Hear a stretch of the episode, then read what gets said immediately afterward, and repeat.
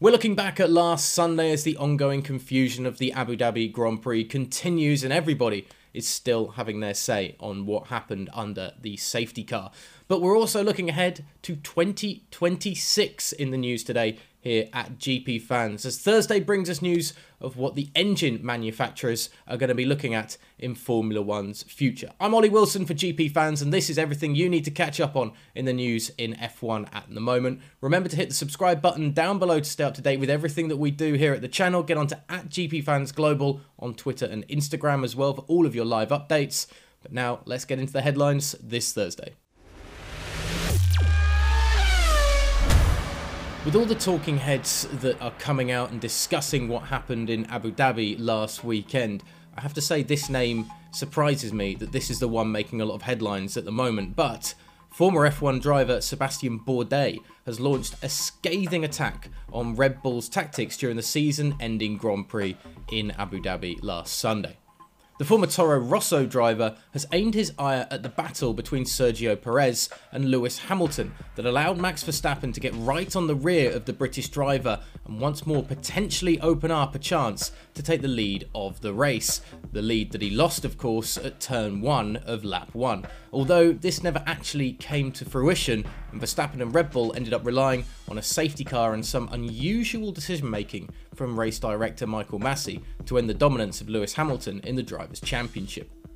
Many watching were impressed with the way Verstappen's teammate defended against Hamilton, with Perez seemingly losing the lead of the race on lap 20 to the Mercedes driver before rallying in the DRS zone and making a gutsy move to get ahead once again and once more hold up Hamilton for another lap. All while on a very old set of soft tyres, with Perez yet to make his first pit stop of the race. F1 broadcaster Will Buxton had tweeted that Perez delivered an incredible piece of defensive driving, but in reply, the former Toro Rosso driver Bourdais was less than impressed.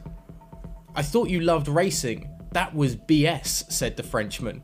I can't begin to understand how Perez can be happy with himself and how people applaud him for what he did. Purposely slowing down and using every dirty trick to impede Hamilton. Zero sportsmanship from the whole team, really.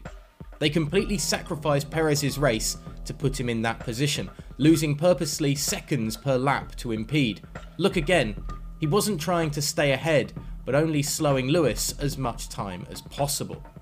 Others are also getting in on the act of having their say on what happened, with Valtteri Bottas calling the messy ending to last Sunday unfair to his former teammate Lewis Hamilton, while Fernando Alonso has expressed his sympathy towards the British driver, but has called Max Verstappen a more attractive champion for Formula One, saying that he feels the right driver won the title in the end this season. So, have any of these talking heads changed your mind whatsoever when it comes to Max and Lewis and Perez and their battle on track on Sunday? And do we really need all of the talking heads having their say? And really, Sebastian Bourdais is making the headlines? Is this just a bit of jealousy from, of course, a man who was riding with the Red Bull sister team when he was in Formula One? Let us know in the comments section below, like all of these former drivers are letting us know their thoughts on the situation as well as the reaction from all the drivers, both past and present, to what took place in Abu Dhabi on Sunday, we do finally now have a statement from the FIA, who have recognised that these sorts of reactions from the talking heads in Formula One are tarnishing the Drivers' World Championship. In their statement that was released on Wednesday, it says the circumstances surrounding the use of the safety car following the incident of driver Nicholas Latifi and the related communications between the FIA race direction team and the Formula One teams have notably generated significant misunderstanding and reactions from Formula One teams, drivers, and fans.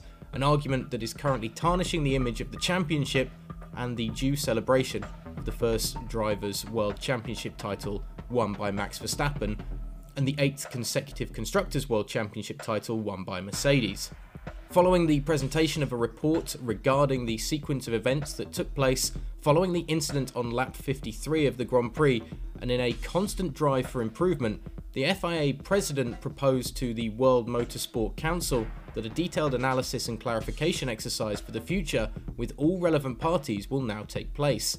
This matter will be discussed and addressed with all the teams and drivers to draw any lessons from this situation and clarity to be provided to the participants, media, and fans about the current regulations to preserve the competitive nature of our sport while ensuring safety of the drivers and officials. Following that presentation and an extensive discussion, the World Council has decided to unanimously support the President's proposal. The FIA will therefore do its utmost to have this in motion within the Formula One governance and will propose to the Formula One Commission to give a clear mandate for study and proposal to the Sporting Advisory Committee, with the support of Formula One drivers so that any identified meaningful feedback and conclusions be made before the beginning of the 2022 season. And you can read the full statement on gpfans.com and you can have your say on all of the events from Abu Dhabi last weekend down in the comments section below, because all the drivers are, so you might as well get involved as well. And following that statement from the FIA in the last few hours, Mercedes have announced themselves that they will no longer be continuing to lodge an official protest against the results of last Sunday's Abu Dhabi Grand Prix.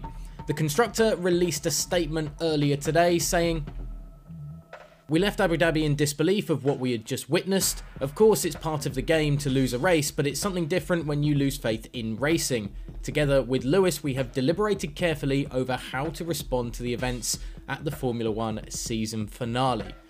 The statement continues before going on to add, we appealed in the interest of sporting fairness, and we have since been in a constructive dialogue with the FIA and Formula One to create clarity for the future so that all competitors know the rules under which they are racing and how they will be enforced.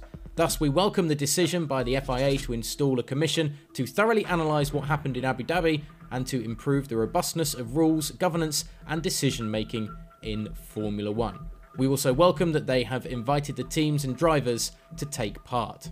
And rather sportingly, they even Mercedes finished off by adding their congratulations to Max Verstappen for his championship victory. If you want the full statement, get on to gpfans.com. You can find it all there with all the other breaking news from Formula One.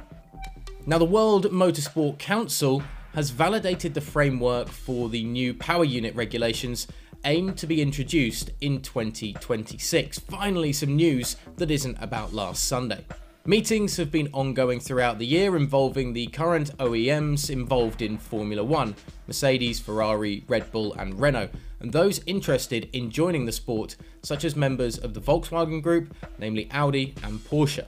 Four pillars have been outlined, which include the elimination of the MGU-H, the introduction of a power unit cost cap, an increase in electrical power to 350 kilowatts, all whilst retaining the current 1.6 litre V6 combustion engine.